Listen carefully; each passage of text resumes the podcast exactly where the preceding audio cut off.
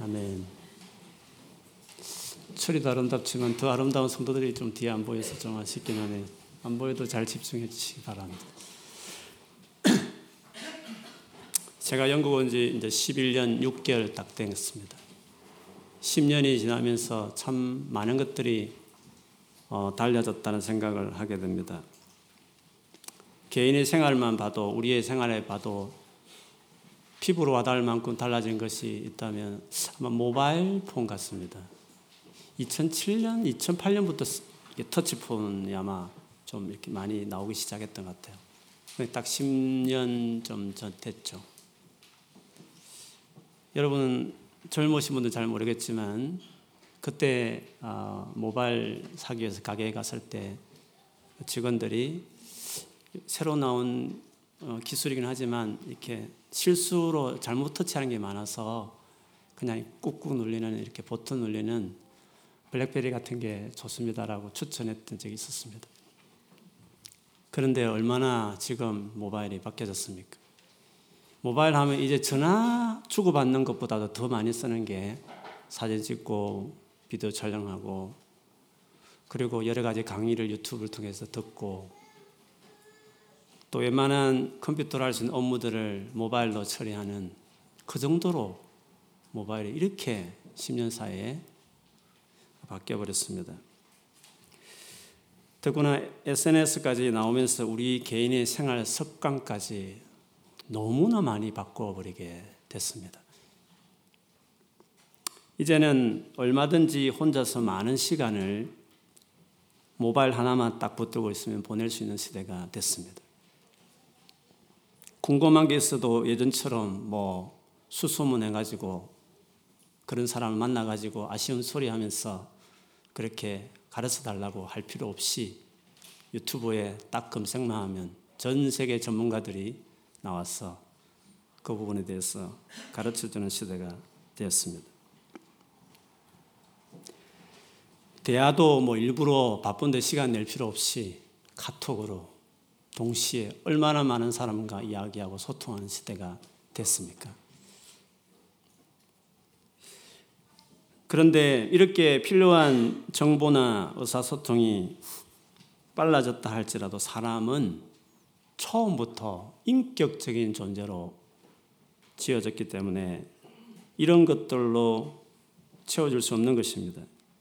사람은 인격적인 존재이기 때문에 서로 직접 만나서 얼굴을 보며 그의 숨소리도 듣고 저마다 다른 다른 색깔을 가진 그리고 톤을 가진 목소리를 들으면서 그 미묘한 얼굴과 표정과 몸짓으로 전달하는 복잡하고도 다양한 언어를 통해 교제해야 진짜 맛을 아는 거지. 아무리 좋은 기계지만 그 자리를 대신할 수 없는 것입니다.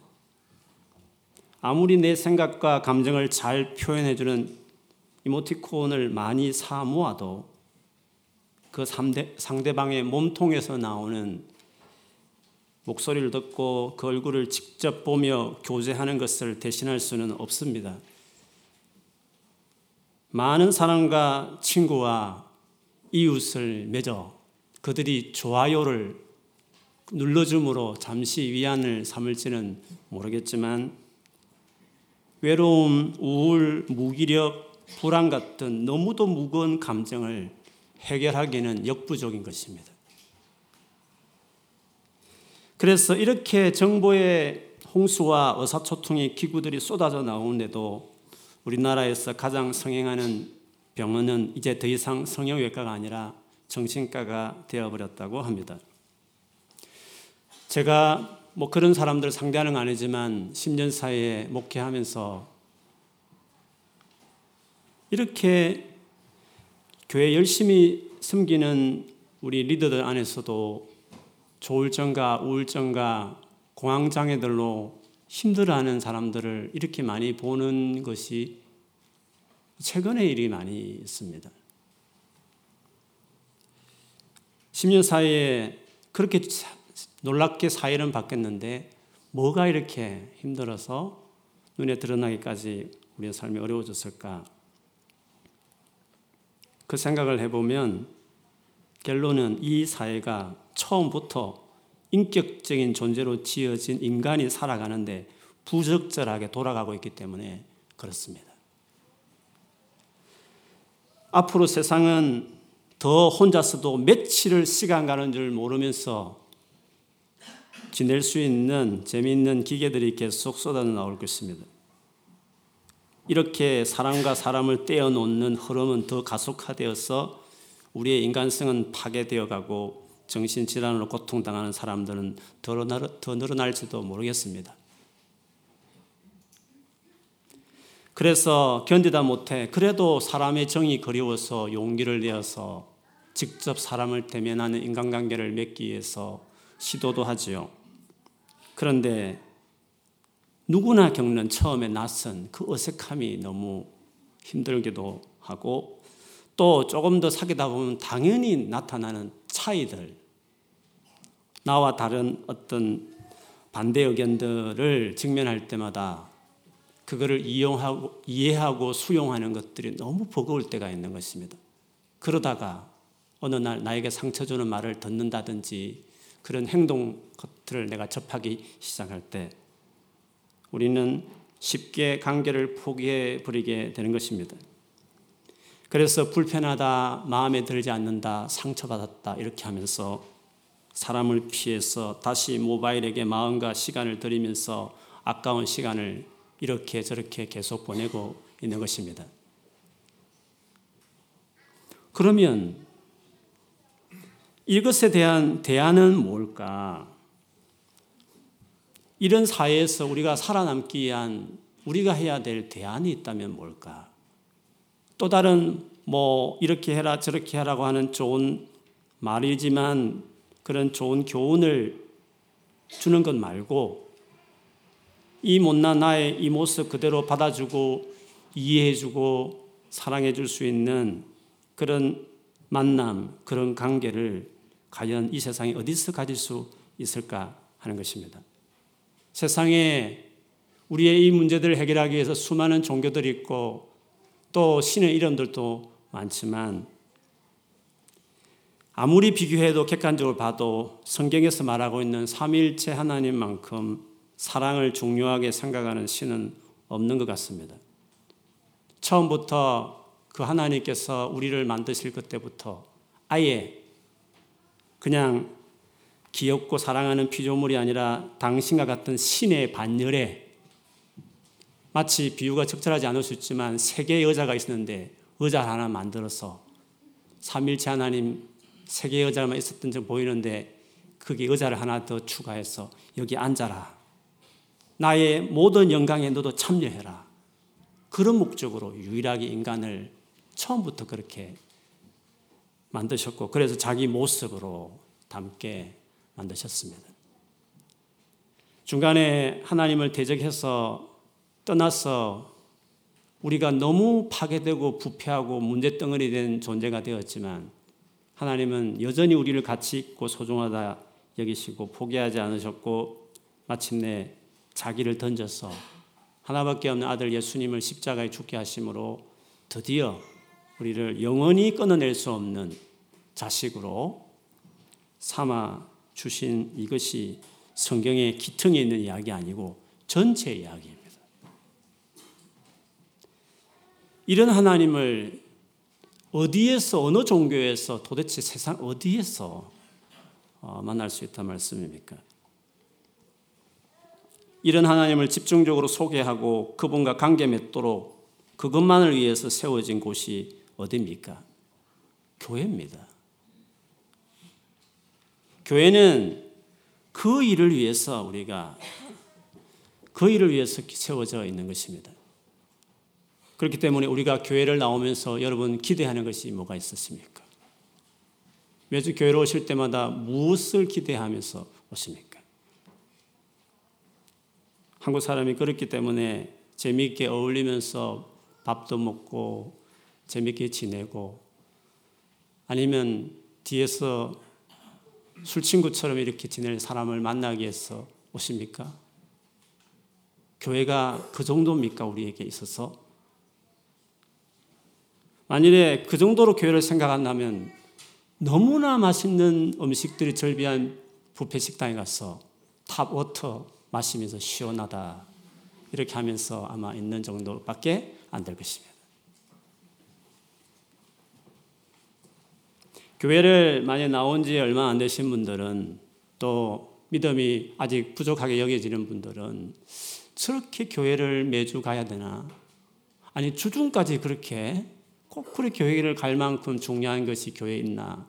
그렇게 생각하는 분들이 있을 것입니다. 그것이 잘 이해 안 돼서 의아해 하는 분도 계실지 모르겠습니다. 그런데 이 힘든 세상에서 여기서 나를 살리는 것이 있다는 것을 경험한 사람은 매주 아니라 시간만 되면 내 마음의 중심을 두고 삶의 중심을 두고 교회에 가고 싶을 만큼 그 교회를, 교회를 소중하게 생각하는 것입니다. 오늘 본문은 바울이 에베소라는 교회에 쓴 편지 중에 끝에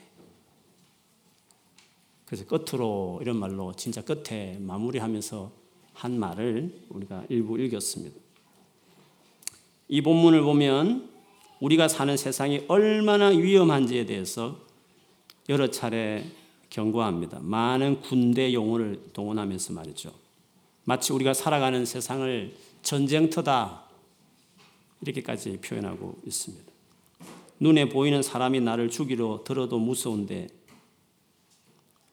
한 번도 본 적도 없고 느끼지 못하고 살아가는데 사탄, 이 세상의 어두운 세력들, 공중의 근세 잡은 악한 영들이 나를 대적하고 있다고 하니까 이런 것이 있는 세상에서 내가 잘 대처하지 못하면 우리는 쓰러지는 것입니다. 그래서 쓰러지지 않도록 하기 위해서 건면의 말을 하는 것입니다.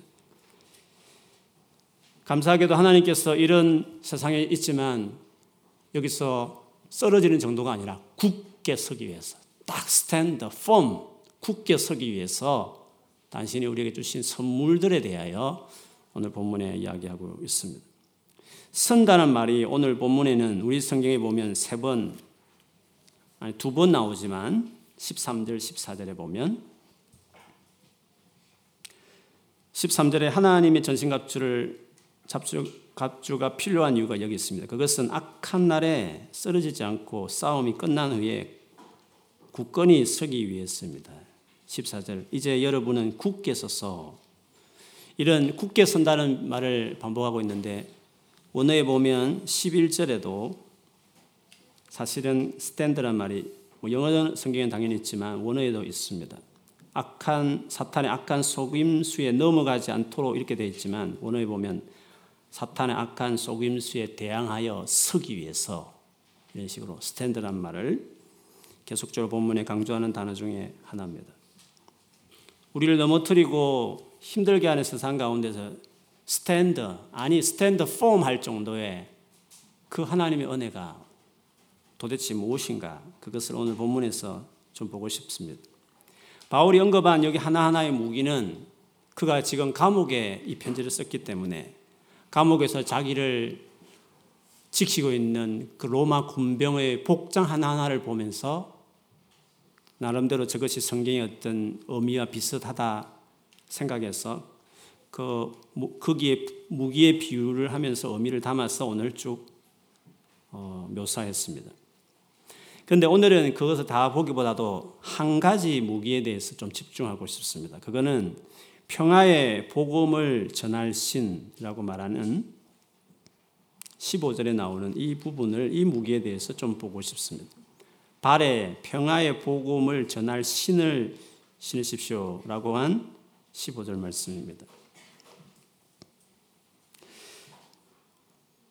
원어에는 이렇게 표현하기보다는 우리 성경에는 평화의 복음을 전할 신 이렇게 표현했습니다.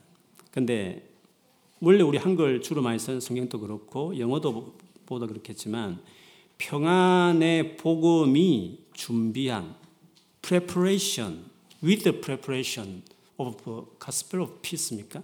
그 평화의 복음이 preparation 한 것을 가진 이런 의미가 있습니다. 그래서 평화의 우리 한글 성경에 이렇습니다. 옛날 많이 쓰는 성경. 평안의 복음이 준비한 그것으로 신을 신고 이런 식으로 표현하고 있습니다.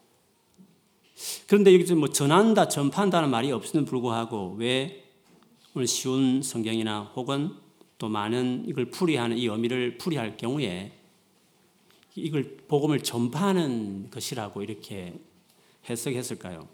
아마도 그거는 이사야 52장 7절에 보면 평화를 공포하며 복된 소식, 좋은 소식을 가져오며 내 하나님이 통치하신다 하는 자의 산을 넘는 발이 어찌 그리 아름다운고 평화의 소식을 전하기 위해서 산을 막 뛰어넘는 바피 뛰어넘는 그 발, 그 아름다운 발에 대한 표시, 묘사가 있는데 그래서 평화라는 말도 나오고 발이라는 말도 나오니까 이거는 평화의 기쁜 소식을 전파하고 막 전하는 어떤 그런 의미로 주로 많이 해석하기도 합니다. 그런데 이 말을 이해 좀 하려면 당시에 로마 군인들이 신고 있던 신발이 뭔지를 좀 이해하는 게 필요합니다. 거의 반구두 형태로 되어 있고 바닥은 아주 딱딱한 가죽으로 만들어져 있었습니다. 당시에 전쟁할 때 군대들을 중간에 이렇게 마비시키는 게 중요한 거잖아요. 군대들을 혼란케 하고 제대로 활동도 못하게 하고. 그래서 전쟁 중에 있을 때 적군이 상대가 오는 그 길목에다가 구멍을 파고 거기다가 뾰족뾰족한 날카로운 못들을 새들을 새덩어리들을 땅 속에 이렇게 숨겨놨다가 군이 막올 때에 푹 빠져서 다리가 찔려서 발바닥이 찔려서 더 이상 싸울 수 없게 만드는 그런 식으로 그 당시에 전쟁할 때 많이 이용했었습니다. 그렇기 때문에 만일에 발에 발바닥에 부상이 생겨버리면 아예 싸울 수도 없는 것입니다. 그래서 전쟁 중에 있는 사람들, 전쟁터에서 왔다 갔다 하는 사람에게 있어서 빼놓을 수 없는 것이 발을 보호하는 신발입니다. 그 발을 보호하는 그 가죽, 튼튼한 가죽으로 만들어진 신발 같이 마치 평안의 복음이 우리를 보호하기 위해서 신발처럼 준비한 것이 있다는 것이죠. 평안의 복음이 준비해 놓은 그것으로 마치 신발 신듯이 그 준비한 것으로 너 자신을 보호하고 상처로부터 지키라는 의미로 이 표현을 썼습니다. 그런데 이, 여기서 말하는 평안의 복음에 준비한 이것을 더 잘 이해하려면 뭐 이사야까지 가면서 비슷한 의미라 해서 그렇게 해석하기보다는 에베소서란 책 자체 안에 그 의미가 있습니다. 이 평안 혹은 평화라 말하는 이 피스라는 의미는 우리가 말하는 하, 마음이 평안해 뭐 그런 의미도 아닙니다. 여기서 말하는 평안의 복음, 평화의 복음이라고 했을 때 이 의미는 에베소서 2장에 가보면 2장 14절에서 18절까지 내용인데요. 제가 쉬운 버전을 번역으로 읽어드리면 이렇습니다. 이 평화의 복음이 뭐며 평화의 복음이 준비한 것이 뭔지를 여러분 이 말씀을 좀 들으면서 한번 나름대로 생각을 해보십시오. 그리스도를 통해 평안을 누리고 유대인과 이방인이 그리스도 안에서 하나가 되었습니다. 이전에는 마치 둘 사이에 벽이 가로 놓여 있는 것 같았으나 예수 그리스도는 자신의 몸을 내어 주심으로써 이 미움의 벽을 허물어뜨리셨습니다. 유대인의 율법에는 너무나 많은 명령과 규칙이 있었습니다. 그러나 예수님은 이런 율법을 피하셨습니다. 유대인과 이방인을 갈라놓던 율법을 없애심으로써 이 둘이 그리스도 안에서 하나가 되어 새 사람이 되게 하셨던 것입니다. 이로써 예수님은 우리의 평화가 되셨습니다. 예수 그리스도는 십자가에 달려 죽으심으로 유대인과 이방인 사이에 가로막힌 미움의 벽을 허물어뜨리셨습니다. 이 둘을 하나가 되게 함으로써 이 둘 모두 하나님과 화목하게 되기를 바라셨습니다. 그리스도는 하나님을 모르는 이방인들에게 찾아오셨고 하나님을 믿는 유대인들에게도 찾아오셔서 평화에 대해 가르치셨습니다. 그러므로 우리 모두는 그리스도를 통해 한 성령 안에서 아버지께 나아갈 수 있게 되었습니다. 자, 여기서 이 말씀을 보면 여기서 평화의 복음이 가져온 것이 뭐냐? 계속적으로 반복되는 것이 유대인과 이방인. 당시로 본다면 성전에도 보면 벽이 있잖아요. 이방인만 있는 벽. 넘어가면 죽는다고 하는 그 넘어갈 수 없게 하는 그 벽. 그 담이 있었단 말이죠. 이처럼 그 벽처럼 가로막혀 있는 벽처럼 도무지 같아질 수 없는 같이 하나님의 백성이 될 수 없는 완전히 미움의 벽으로 보여지는 그 갈라진 관계가 예수께서 오셔서 자기 목숨을 내놓으심으로 그들이 하나가 되어서 한 사람처럼 한 사람처럼 하나님 앞에 나아가게 되었다. 이게 지금 평화의 복음이 말하고 평화의 복음이 가져온 것입니다. 전체적으로 본다면 이거는 뭔가 관계의 혁명을 말하는 것입니다.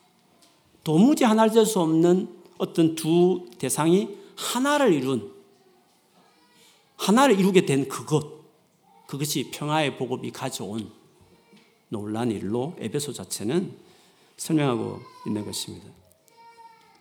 그렇기 때문에 평화의 복음이 이 악한 세상에서 우리를 보호하기 위해서 마치 그 당시에 군인들의 신발같이 이 평화의 복음이 이 악한 쓰러뜨리는 것들이 많은 세상에서 우리를 상처받지 않도록 지키기 위해서 준 신발 같은 것이 뭐냐 했을 때 그거는 교회다.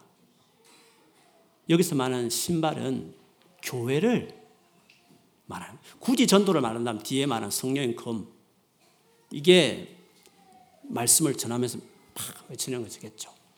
그게 전도에 가까운 무기고 여기서 말하는 신발의 의미는 뭐 너무 발을 너무 가장을 해서 막 전도하는 발을 생각해서 그렇게 하기보다는 그냥 그 말 그대로 그 발을 다 보호하는 튼튼한 신발처럼 상처 입기 쉬운 우리들을 이 전쟁터 같은 데 우리 발을 보호하는 신발처럼 우리를 보호하기 위해서 평화의 복음이 준비한 것, 준비해서 우리에게 전달해 준 것이 뭐냐 했을 때 이방인과 유대인들이 평화해서 하나가 되어서 묶어진 공동체, 교회를 여기서 말한다는 것이 에베소 자체에서 해석을 볼 때도 더 합당하다 그렇게 생각돼요. 그렇기 때문에 교회 생활을 한다는 것은 그냥 교회당에 오는 정도가 아닙니다. 그냥 예배 드리고 그냥 가는 정도가 교회 생활의 진정한 교회 생활이라고 말할 수 없습니다. 교회 생활이라는 것은 관계적인 삶이 되어야 됩니다. 만일에 꿈 있는 교회가 여러분이 런던에 있는 동안에 다니기로 하는 교회였으면 꿈 있는 교회 생활을 한다는 것은 꿈 있는 교회 예배에 참석하는 정도도 귀한 일이지만 그 정도로 머물면 안 됩니다. 꿈 있는 교회에 있는 멤버들과 관계를 맺어야 하는. 우리 꿈 있는 교회 관계를 맺는 모임은 셀 모임입니다. 셀 모임에 참석하지 않고 있으면 진정한 의미로 교회 생활을 하고 있는 거 아닌 것입니다. 교회 생활이란 것은 교회들의 어떤 공식적인 예배에 참석하는 정도가 아니라 오늘 말하듯이 어떤 이렇게 도무지 하나 될수 없어 묶어놓은 이 관계 안에 하나가 되어지는 한 세 사람 되듯이 한 몸을 이루는 것처럼 거기 소속되어 있는 멤버들과 펠로십에 들어가야 되는 겁니다. 그게 교회 생활하는 것입니다.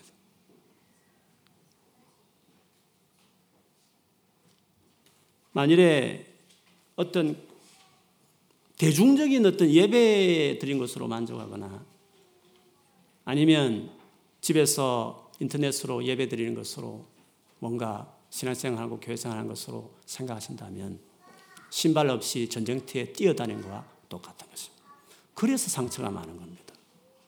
그래서 열심히 큐티하는 것 같고 설교도 많이 듣는 것 같은데도 그렇게 이찬수 목사님 설교를 듣고 은혜스러 목사님 설교를 듣지만 들을 때는 감동이 되는데 계속 다운되는 이유는 교회 생활을 안 해서 그런 겁니다. 혼자 고립되어 있는 것입니다.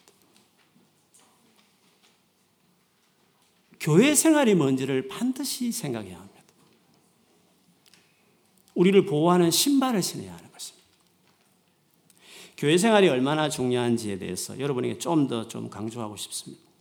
왜냐하면 신앙생활 때 제일 중요한 원칙입니다.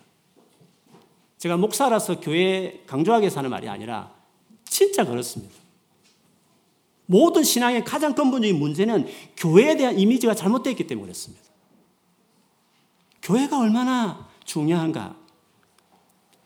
고린도 교회 쓴 고린도 전서라는 성경책의 신약에 있습니다. 교회, 고린도 교회 문제 많죠?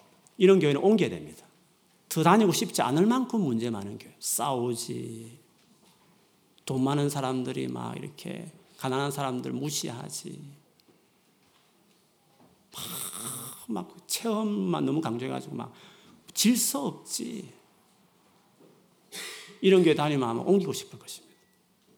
근데 더 심각한 죄 중에 하나는 그 교회의 핵심이었던 것 같아요. 그러니까 아무 소리 못 했겠죠. 핵심 중에 한 교회 중요한 핵심인 한 인물이 자기 새엄마하고 동거 생활을 하고 있었습니다. 그거를 바울이 듣고도 그대로 두고 있는 교회에 대해서 막 책망을 하는 장면이 나와요. 그러면서 바울이 그 교회를 향해서 그 사람을 교회에 내쫓아라. 회개하면 받아주지만 회개하지 않으면 그냥 두면 안 된다. 그 사람을 교회에 내쫓아라. 왜 가만히 두느냐고. 교회 헌금을 많이 해서 가만 두는 거냐고? 뭐 우리 식으로 한다면 왜 가만히 두느냐고. 어떻게 그런 사람을 교회에 그냥 두느냐고 하시면서 책망하는 내용이 나와요. 그 내용 가운데 우리가 지금 교회와 관련해서 좀 말씀드릴 부분이 있어서 제가 좀 배경을 설명했는데 제가 읽어드리겠습니다. 5장 1절부터 5절까지입니다. 여러분 사이에 음행이 있다는 소문이 들립니다. 어떤 사람이 계모를 데리고 살고 있다고 하는데 그와 같은 음행은 이방인들 사이에도 볼 수 없는 일입니다.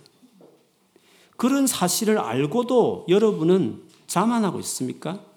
오히려 여러분은 슬퍼하고 이런 음행을 행하는 사람을 여러분 가운데 쫓아내야 하지 않겠습니까? 내가 비록 몸은 여러분에게 떨어져 있지만 마음으로는 여러분 곁에 있어 마치 내가 그곳에 있는 것처럼 이미 그런 짓을 행한 사람을 심판하였습니다. 여러분이 우리 주 예수 이름으로 함께 모이고 나의 마음이 우리 주 예수님의 권능으로 여러분과 함께 있으니 그 사람을 사탄에게 내어 주어 그 사람의 죄의 본성은 멸망당하더라도 영혼은 우리 주님의 날에 구원받게 해야 할 것입니다. 자, 여기서 교회에서 내보내라는 말을 뒤에 가서 바울이 뭐라고 말하냐면 사탄에게 내주라. 이렇게 말을 바꿉니다. 여기서 교회가 얼마나 중요한지를 보게 하는 겁니다. 에베소스에 지금 사탄과의 싸움에 대한 영적 전쟁을 말하면서도 비슷한 의미가 같이 있는 거죠. 교회를 나가는 것은 오늘 본문에 의하면 이 사람을 교회에서 내쫓는다는 것은 사탄에게 넘겨줘버리는 것입니다. 교회를 떠나는 것은 사탄에게 넘겨지는 것 같은 것입니다. 세상에서 사단이 우리를 멸망의 길로 어둠에 가는 수많은 시스템 속에서 활동하고 있는데 거기에서 그 전쟁터에서 발을 보호하듯이 신발로 우리에게 주신 것이 교회였는데 그 신발을 제쳐버리고 전쟁터 날카로운 뾰족뾰족한 못들이 절비한 그 땅을 뛰어다닐 때 보호막을 그도쳐버리고 교회를 치우고 자기 혼자서 주님 바라보면서 달린다면서 뛰어다니기 시작해버리면 정작 주님이 그를 위해서 보호막으로 주신 신을 내팽개친 채로 그 주님을 의지한다고 하면서 달리기 시작해버리면 이율배반적으로 스스로 자기가 상처를 스스로 받으면서 사단에게 유린당하는 인생같이 그렇게 어렵게 힘겹게 신앙생활을 하는 경우가 너무너무 많기 때문에 그렇습니다. 물론 뭐 교회를 절대시하자는 것이 아니라 가톨릭처럼 그렇게 교회를 절대시하자는 의미가 아니라 그러나 교회가 우리에게 얼마나 중요한 우리를 보호하고 지키기 위해서 주신 하나님의 선물인가, 신인가, 전쟁터에서 반드시 나의 영혼을 지키고 나의 인생을 보호하기 위해서 이렇게 유혹 많고 이렇게 흔들거리고 이렇게 외로움을 많이 타는 강의실에 앉아 있으면 공황장애 때문에 뛰쳐나가는 자매들이 있는 이런 런던에서 이 치열한 경쟁 사회에서 어떻게 그거를 버티며 견딜 수 있다는 말씀입니까? 우리를 보호하고 지키기 위해서 주께서 우리가 가는 곳마다 거기에 이미 교회를 세우시고 우리 교회는 이미 여러분을 작년에 오실 여러분을 위해 34년 전에 교회를 여기 세우셨어. 네가 런던에 있는 동안에 그 힘든 공부와 직장 생활을 하면서 부모를 떠나서 그 수많은 삶의 그 무게를 감당이 못할 때 그것들이 너를 누르고 또 너에게 상처를 주는 수많은 이 사나의, 사단의 소나기 속에서 이 세상에서 너를 보호하기 위해서 내가 너에게 선물로 가장 귀한 선물로 내가 너에게 교회를 줬다. 그러므로 부탁하는데 네가 교회에 머물러라. 교회만 예배만 드린 정도 하지 말고 거기에 복음으로 하나를 만드는 관계를 경험케 하는 그 펠로십 안에 네가 들어가라. 그것이 네가 보호받는 거다. 그것이 네가 치유받는 거다. 그것이 너를 세우는 것이다. 교회 열심히 나와서 시간 다 보내라는 것이 아니라 아예 마음 자체가 그렇지 않습니까? 연애하는 남녀가 시간을 자주 못 만나도 마음은 딱 가 있지 않습니까? 마음이 그렇지 않습니까? 장거리 여행을 해도 뭐 카톡으로 연애를 하는 분도 있다고 들었는데 저희 딸도 그래서 결혼을 내년에 합니다. 2월달에 모모는 떨어져 있고 만날 시간은 없어도 어떻습니까? 마음은 가 있는 겁니다. 그걸 말하는 겁니다. 교회에 마음이 가 있어야 하는 겁니다. 뭐 시간이 되면 더 많이 넣으면 좋죠. 수협에도 나오시고 뭐 아침 저녁으로 스카이프를 통해서도 성경 읽고 묵상해도 좋고 뭐 전도도 하고 할 수만 있으면 많이 넣으면 좋죠. 저는 할 수만 있으면 교회 많이 넣는 거 좋아 좋다고 생각해요. 자기 할 일 안 하면서 하는 건 문제되지만 할 수만 있으면 주중에 수요일 저녁 한번 오고 주말에 금요일이니까 금요기도도 또 가고 뭐 새벽 일 안 하니까 새벽기도 가고 뭐 다 좋죠. 뭐 한국교회 예배 많니? 뭐 모임 많니? 세상을 나가서 안 나가게 만드니? 그 다 그 그럴싸한 말 같지만 다 잘못된 말들이에요. 직장에 지장 안 되는 새벽기도 가서 새벽기도 하겠다는데 일주일 중에 수요일 저녁에 한번 와서 예배하겠다는데 그리고 주말 금요일 날 와서 밤에 기도하겠다는데 뭐가 그게 교회 모임이 많습니까? 할 수 있으면 와서 이 힘든 이렇게 상처 주고 나를 짓누르는 이 세상에서 가서 회복하고 충전받고 강건해지고 위로받고 세워줘야 열심히 공부하고 더 열심히 일하고 이 세상에서 싸워가면서 전쟁하는 전쟁터에서 스탠드 펌! 굳게 서는 딱 서는 넘어지지 않고 쓰러지지 않고 딱 서는 그런 사람으로 세워준다. 그렇게 이야기했습니다. 갈수록 더 고립시킬 것입니다. 세상은. 사단은 그렇게 합니다. 많은 즐거움으로. 그러나 제일 중요한 파괴, 관계적인 존재인 인간을 완전히 고립시켰어. 더 관계 맺기 힘든 허약한 체질의 인격을 계속 만들었어. 조금 다르면 틀어지고 조금 다르면 옮겨버리고 조금 다르면 그냥 관계를 끊어버리는 더 고립시켰어. 아예 말라 죽였어. 어둠 속에 혼자 고립해서 그냥 미치게 만들어버리는 그렇게 우리를 끌어가는 것입니다. 그래서 다른 단체는 더 힘들 수 있지만 교회는 물론 민성숙한 교회면 아직도 인간성이 할개를 쳐서 문제도 많은 교회도 있지만 그래도 교회는 포텐셜이라는 게 있죠. 예수의 십자가 죽음으로 맺어진 교회고 그 교회가 임재 그 안에 주께서 계시는 곳이니까 힘들고 모임에 가도 마음에 안 드는 사람, 진짜 내하고 딱 안 맞는 취향이 완전히 다른 사람, 말투 하나도 딱 정떨어지는 사람을 만난다 치더라도 다른 거는 선택 과목이지만 펠로십에 들어가는 것은 필수 과목이니까 어려워도 공부해야 될 필수 과목은 해내듯이 내가 주를 따르는 나의 영혼을 지키고 보호하는 데 제일 중요한 교회는 내가 포기할 수 없다는 생각을 가지고 힘들면 기도하면서 어떻게 이 관계를 회복해달라고 몸부림칠지언정 포기하지 않고 끝까지 교회에 머물면 공부 끝까지 해냅니다. 진짜. 반드시 할 수 있습니다. 그래서 런던에서 제일 중요한 이 힘든 곳에 제일 중요한 여러분 마음에 두어야 될 것이 교회다.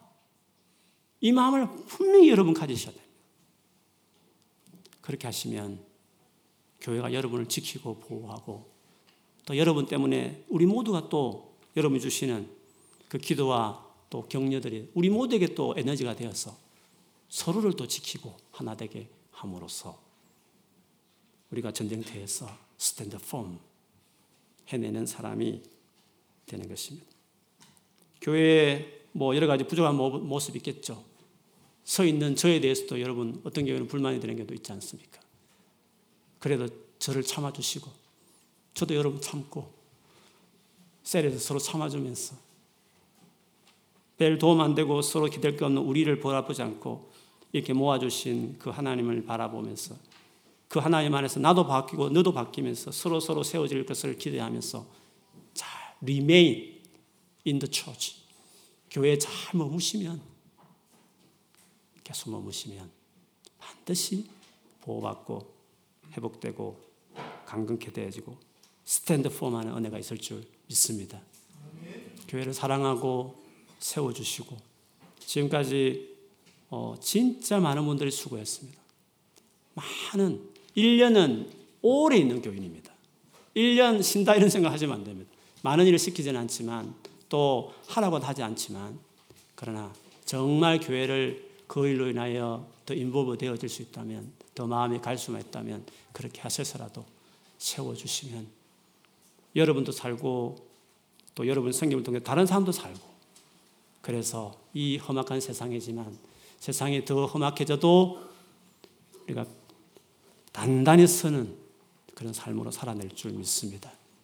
그런 놀라운 은혜가 우리 교회에 넘치기를 장례기념 주일 맞아서 주의 이름으로 축복합니다. 아멘. 우리 같이 기도하겠습니다.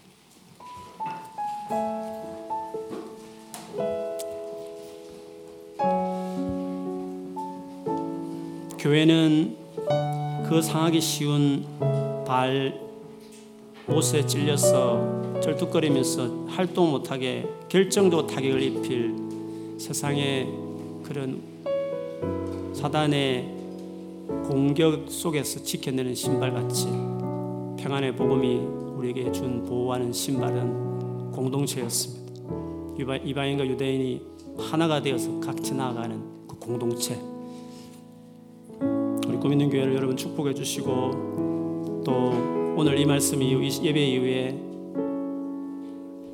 확실히 확연히 바뀌지는 않는다 치더라도 지금보다 훨씬 더 교회를 향한 마음을 열고 관계에 들어가고 또 모임을 찾고 그렇게 하시면 여러분이 그렇게 힘들어가고 그렇게 예수도 안 되는 많은 문제들이 하나하나 해결되는 것들을 경험하게 될 것입니다. 아니 열심히 했는데 해결 안 됐던데요? 아니요. 그만큼 나왔으니까 그 정도로 살고 있는 것입니다. 교회를 위해서 기도해 주시고 우리 교회가 런던이 한복판에서 수많은 젊은이들 오고 가는 이 힘들어하는 이곳에서 보호해주고 지키는 주님의 신발로서 역할을 다 할 수 있도록 하나님 계속적으로 교회를 주님께서 기억해 주시고 인도해 주시고 축복해 주시고 강건하게 세워달라고 더 많은 영혼들을 보호하는 공동체로 아름다운 공동체로 세워져 갈 수 있도록 이 교회를 축복해 달라고 우리 같이 한번 소리 내어서 자신과 교회를 위해서 기도하겠습니다. 하나님 아버지 감사합니다. 다 부족합니다. 다 만나면 상처받을 일, 상처들이 많은 덜된 사람들 같이 문제들인 자기밖에 모르는 자기만 고집하는 주님 상처 주기 일수인 우리의 모습이 우리가 다 있습니다. 유대인과 이방인이 원수처럼 하나 될 수 없는 그들이었지만 예수께서 평화를 전하시고 십자가에 내어 주심으로 화평케 하셨듯이 이 교회에서 그런 관계를 맺는 법들을 배우고 힘든 관계들을 품어내는 것도 연습하고 그래서 여기서 진짜 복음의 능력 하나 되게 한 은혜를 경험해 감으로써 교회에 비로소 머물 때 거기서 얻는 평안과 안전과 보호와 치유와 회복을 다 경험할 수 있도록 도와주시고 오늘 함께 예배하는 우리 모두 안에 주님 주의 몸된 교회를 사랑하는 마음을 주십시오. 교회를 아끼는 마음을 주시고 교회에 더 마음을 열고 나아가게 해주시고 설사 과거에 교회에 대한 안 좋은 추억이나 상처가 있다 치더라도 그것 때문에 나의 미래를 더 제약하거나 상처 준 구렁텅이로 몰아가지 않고 오히려 여기서 더 교회 공동체를 회복하고 교회를 사랑하는 마음으로 바꾸어지는 놀라운 시간들을 여기 머무는 동안 경험할 수 있게 해 하나님 아버지 주님은 당신의 몸을 이 땅에 세우기 위해서 생명을 내놓으셨습니다. 바울은 그 문제 많은 교회의 그 괴로움을 도리어 자기 육체에 채우며 그 괴로움 받는 것을 즐거워한다고 말씀했습니다. 교회가 얼마나 소중한지를 아는 주님은 생명을 놓아두었고 바울 역시도 교회를 향한 괴로움을 기쁨으로 여기며 자기 몸에 채운다고 그리스도의 남은 고난이라까지 표현했습니다. 사랑하는 아버지 때로는 교회가 은혜를 주기도 하지만 교회 생활에 힘들게 힘들고 어려워 소위 상처받는다는 말을 할 만큼 그런 순간이 오더라도 다른 건 몰라도 눈물을 머금고 이를 악물더라도 그곳을 떠나지 않고 기도하며 은혜를 구하고 이 교회를 세워주시고 내가 이 교회를 위해서 더 마음을 잃지 않도록 도와달라고 몸부림칠지언정 신발을 벗어던진 채로 답답하다고 벗어던진 채로 송곳들이 절비한 전쟁터를 뛰어다니는 어리석은 그런 삶들을 보내지 않도록 하나님이여 우리를 도와 주시옵소서. 저희 교회를 통해서 지금까지도 많은 사람들을 보호하시고 지켜주시고 정말 끄집어 주시고 또 세워 주시고 또 회복시켜 주신 것을 감사합니다. 주님 교회가 우리 모두의 선물이었음을 감사합니다. 앞으로도 우리 믿는 교회가 더 건강한 교회가 되어서 더 많은 젊은이들을 지켜주고 보호해주고 주께로 인도하고 또 정말 스탠드 폼하게 해주는 그런 일들을 능히 해내는 원래 교회에 세운 목적대로 정말 하나님을 알고 또 하나님 앞에 나아가게 도와주는 교회의 사명을 다 할 수 있도록 주여 우리 교회를 축복하여 주시옵소서 예수님 이름으로 기도드립니다. 아멘.